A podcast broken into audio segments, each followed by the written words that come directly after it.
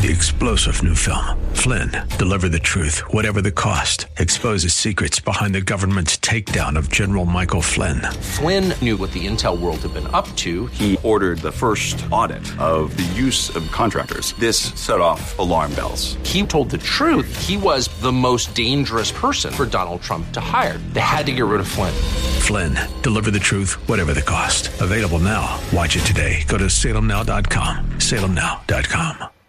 It's our continuing look at the crucifixion of Jesus next on Abounding Grace with Pastor Gary Wagner.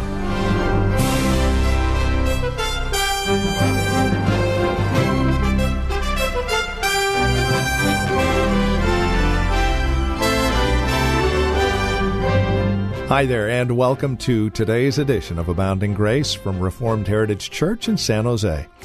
Today, we return to the book of Luke and our mini series called The Crucifixion of Jesus. This is our second installment. We're in Luke 23, verses 26 through 49, taking a look at the various facets of the crucifixion of Jesus and what took place and why.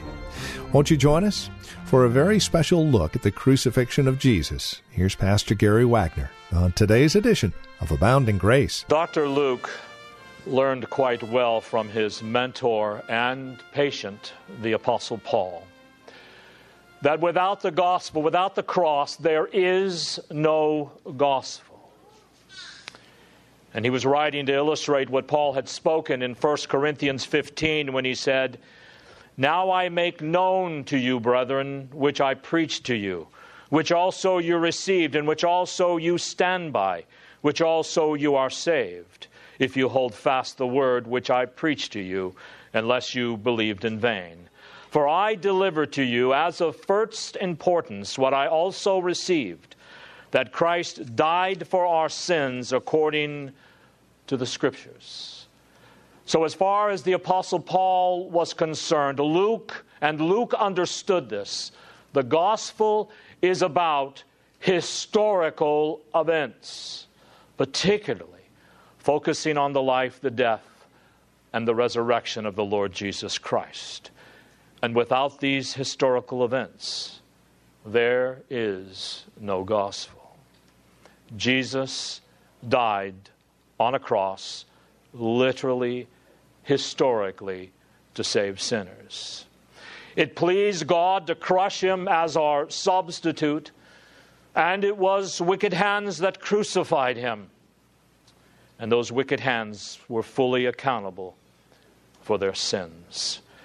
It was the Lord and Savior and friends of sinners who suffered such excruciating agony on that cross.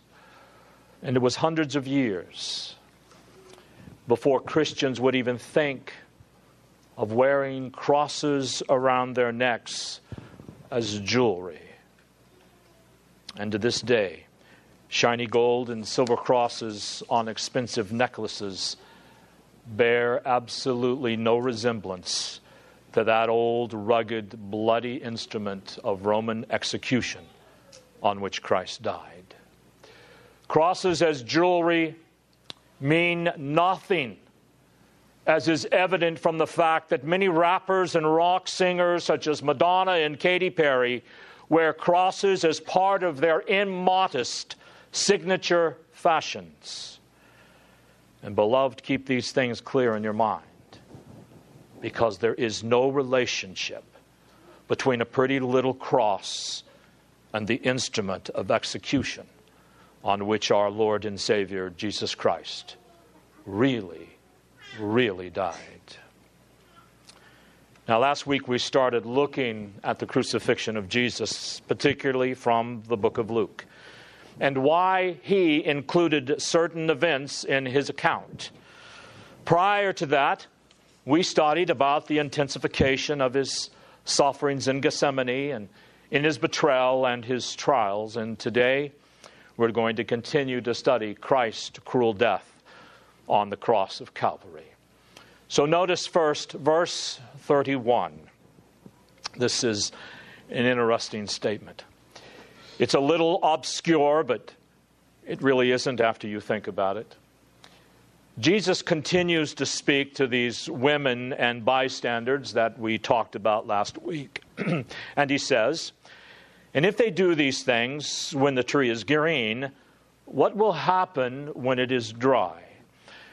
Now, green trees don't burn too well, right? Have you ever tried to burn a freshly cut green tree in your fireplace? You won't get very far with it except possibly a lot of smoke. You want it to be seasoned. You, you want it to be dried out, and then, of course, it will burn quite well. So, what is Jesus telling us here? That is his proclamation of his greatness. He says, I am a green tree. I'm full of sap. I'm full of life, vitality, strength, and salvation. And I am still the king. And if this green tree, referring to himself, is cut down and burned, as difficult as that would be, then be absolutely certain that all these dying, dry trees full of sin and unbelief and impenitence will be easily and quickly destroyed in the flames. And don't ever forget that. That is what he is saying. If this green tree died, as difficult as it was, how easy is it going to be for dead, dry trees full of unbelief to be totally burned up in the flames of hell? Make sure, beloved, you are not one of those dead, dried up trees. Then Luke makes a big deal about the two thieves on the cross. In fact, only Luke talks about the conversion of the one thief. And let's read about them now in verse 32. Two others who were criminals were being led away to be put to death with him. And when they came to the place called the skull, there they crucified him and the criminals, one on the right and the other on the left. Luke continues this down now into verse 39. One of the criminals who was hanged there was hurling abuse at him, saying, Are you not the Christ? Save yourself and us. But the other answered and rebuking him said, Do you not even fear God, since you are under the same sentence of condemnation? And we are indeed suffering justly for we are receiving what we deserve for our deeds. But this man has done nothing wrong. And he was saying, Jesus, remember me when you come into your kingdom. And he, Christ, said to him, Truly, I say to you, today you will be with me in paradise. You know the story. Christ is crucified between two thieves. One thief is a fool who hurls abuse at Christ even while he is dying and he's in intense agony. And he so hates Christ that he can't help but hurl this abuse. If you are the Christ, then save us and yourself. And Christ is being deeply humiliated by just dying with this wicked, unbelieving thief. And then there is the second thief. And this thief is there in Luke to remind us and impress us with the theme of Luke. Do you remember what the theme is in the book of Luke? What's the main thing Luke wants you to remember about Jesus? That he came to seek and to save that which is lost even in death, even in this excruciating pain, the likes of which no one has ever experienced, the desire of Christ's heart was to save this penitent, believing criminal who does not deserve to be saved. So, here on the cross, you and I must surely be impressed with the grace the mercy and the love and the selfless commitment of the Lord Jesus Christ to save sinners who don't deserve to be saved. First of all, this thief rebukes the other thief. What are you doing talking like this, you fool? We deserve to die. Now, did you notice everything this thief said? Remember, Luke is concise in everything he tells his readers, but oh, the richness of all his words. He says to the other thief, We deserve death. This man is innocent. He doesn't deserve death. And then he turns to Jesus and he says, Jesus, here is a thief calling Jesus by his first name, as it were. This thief is already attracted to Jesus. He doesn't say, Sir. He doesn't say, Your Majesty. He calls him Jesus. Thou shalt call his name Jesus, for he shall save his people from their sins. Just remember me, the thief says, when you come into your kingdom. You see, he believes what Jesus has been teaching. Jesus is able to save sinners. Please save me. Jesus has a great kingdom in which there is life and forgiveness of sins. I want to be in that kingdom, Jesus. I believe in you. I know I'm guilty. I know you're innocent. I know I deserve to die, but I believe you are in the business of saving undeserving sinners. And I pray, O oh Lord, that you would save me. Jesus, remember me when you come into your kingdom. And Jesus said to him, Truly I say to you today, in just a few hours, you shall be with me in paradise. No more pain, no more curses no more crucifixions, no more anguish, no more death. Today he says to this sinner, You will be with me in paradise. Jesus didn't say, Now you, you know, you've got to do this or you've got to do that. You've got to earn enough points with me to get into heaven. Jesus said, You've asked me to save you. Today you shall be with me in paradise. Right there, you have justification by faith alone. This thief couldn't do anything else hanging on that cross. Jesus didn't say, Well, you've got to make yourself worthy first. You know, you've got to keep the Ten Commandments first. You've got to be baptized first. No, this poor thief deserved to go to hell. And he said, Jesus, remember me. And Jesus said, Today you will be with me in paradise. There's the gospel, my friends. It is so simple. But people miss it. They say, Surely I've got to do something. Surely there's something more I have to do. Beloved, there's nothing you can do. It's simply outstretched, empty hands, receiving whatever Christ puts in them. That is faith. Today, you shall be with me in paradise.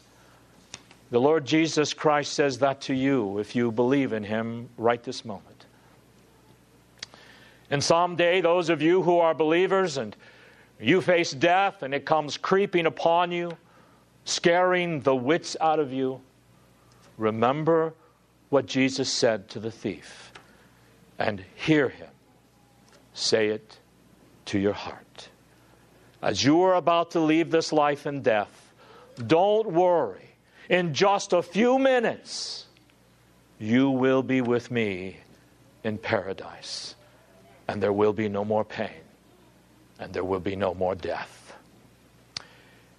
Now, you know, a lot of times people want to put off receiving Christ. They say they have a lot that they think they have to do. They have more fun that they want to have. Now, beloved, I've actually heard people say that. They say, well, we intend someday to become a Christian.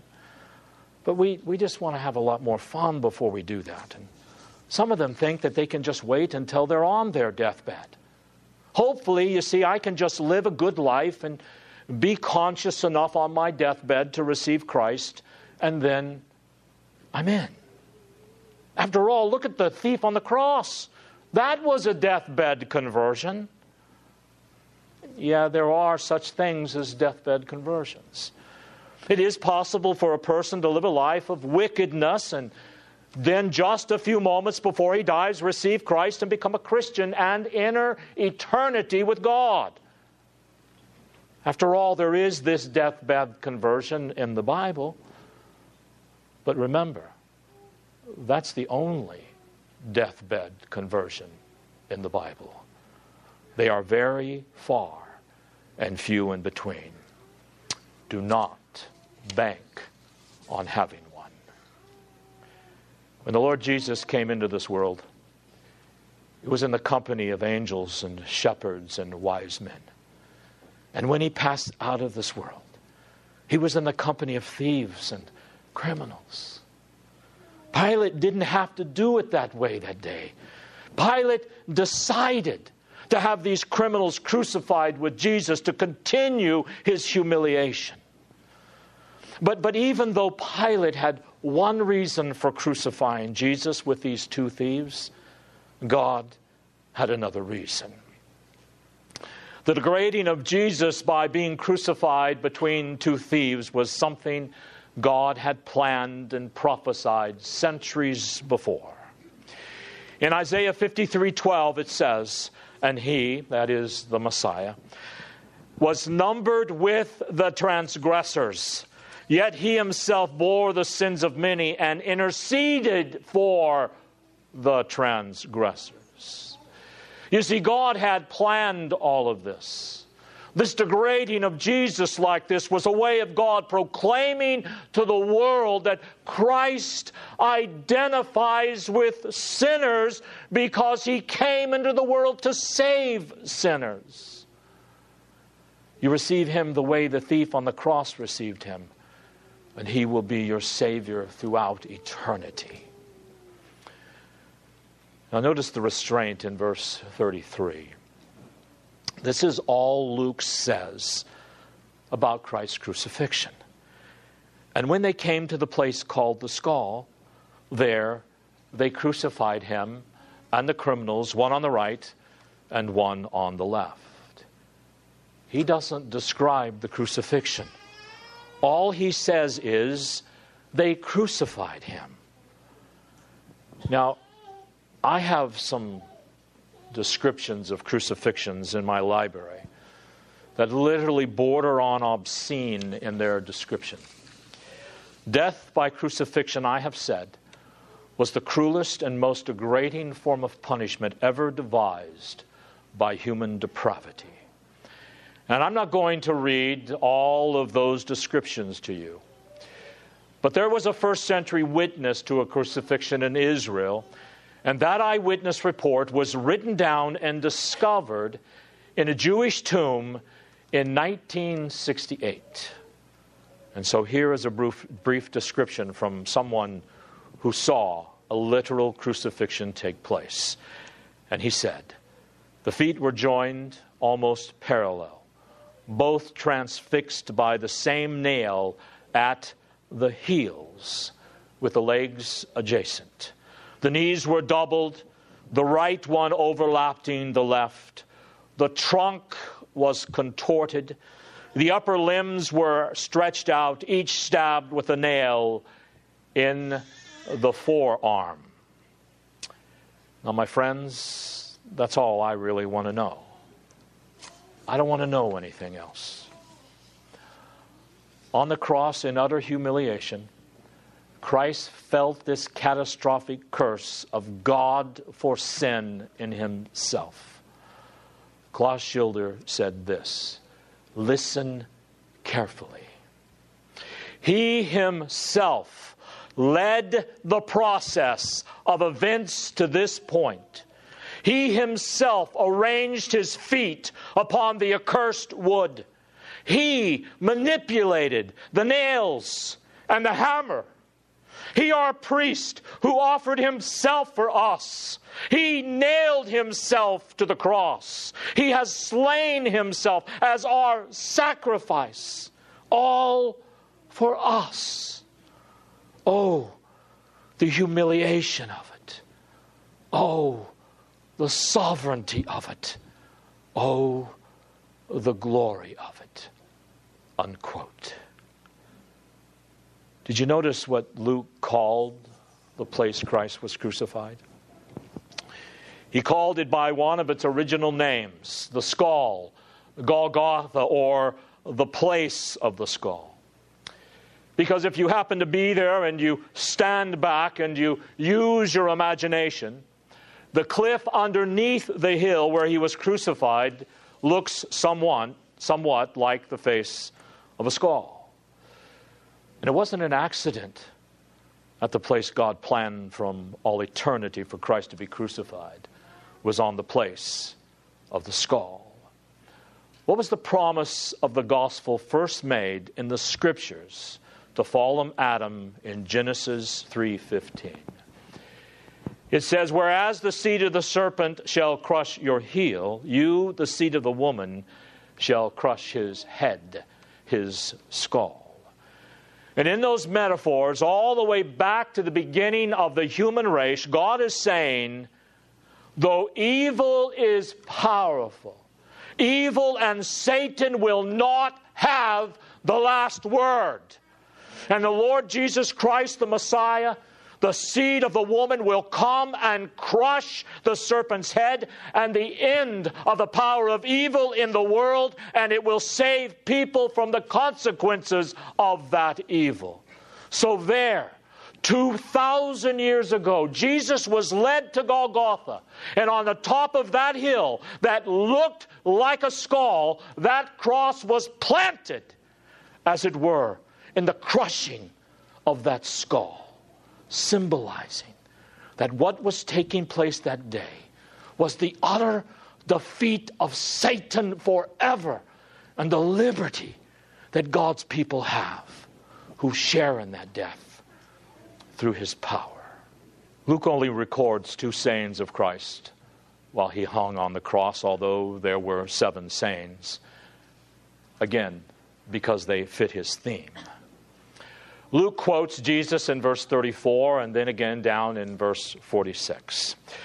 Jesus said in verse 34, Father, forgive them, for they do not know what they are doing. Now, we see two things throughout Christ's crucifixion we see his compassion and kindness, and we see the cruelty and the evil of man. Now, here he was experiencing excruciating pain, and he's concerned about the welfare of the people around him that have rejected him and are now crucifying him. You see the compassion here?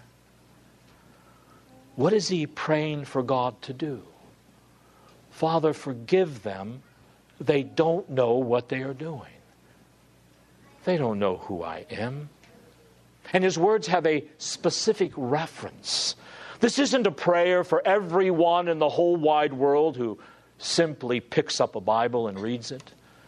Christ's words had a specific reference to the people involved in his rejection and his crucifixion. They were crucifying him out of ignorance of who he really was.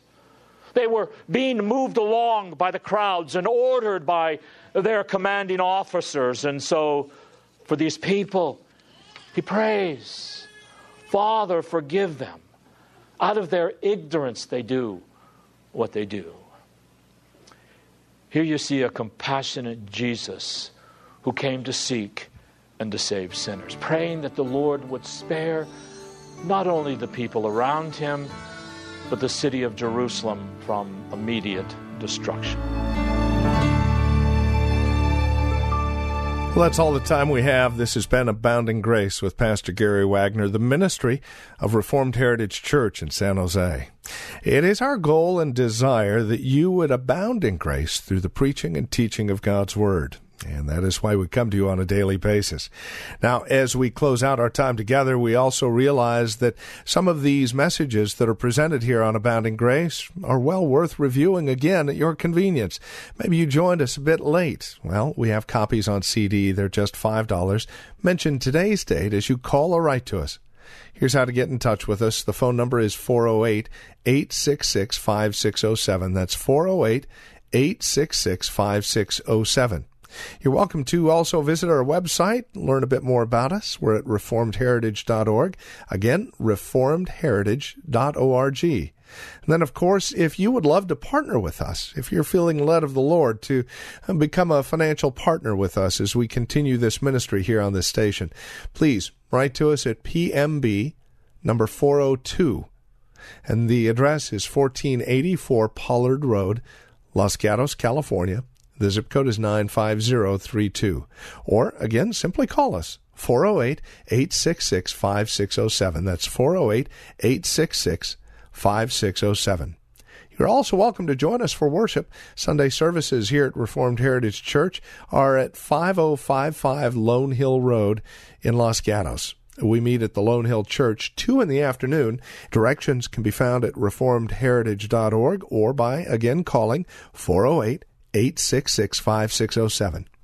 We thank you for joining us and trust we'll see you again next time we get together for another broadcast of Abounding Grace with Pastor Gary Wagner. Three star general Michael J. Flynn, head of the Pentagon Intelligence Agency, knew all the government's dirty secrets. He was one of the most respected generals in the military. Flynn knew what the intel world had been up to, he understood its funding. He ordered the first audit of the use of contractors. This set off alarm bells.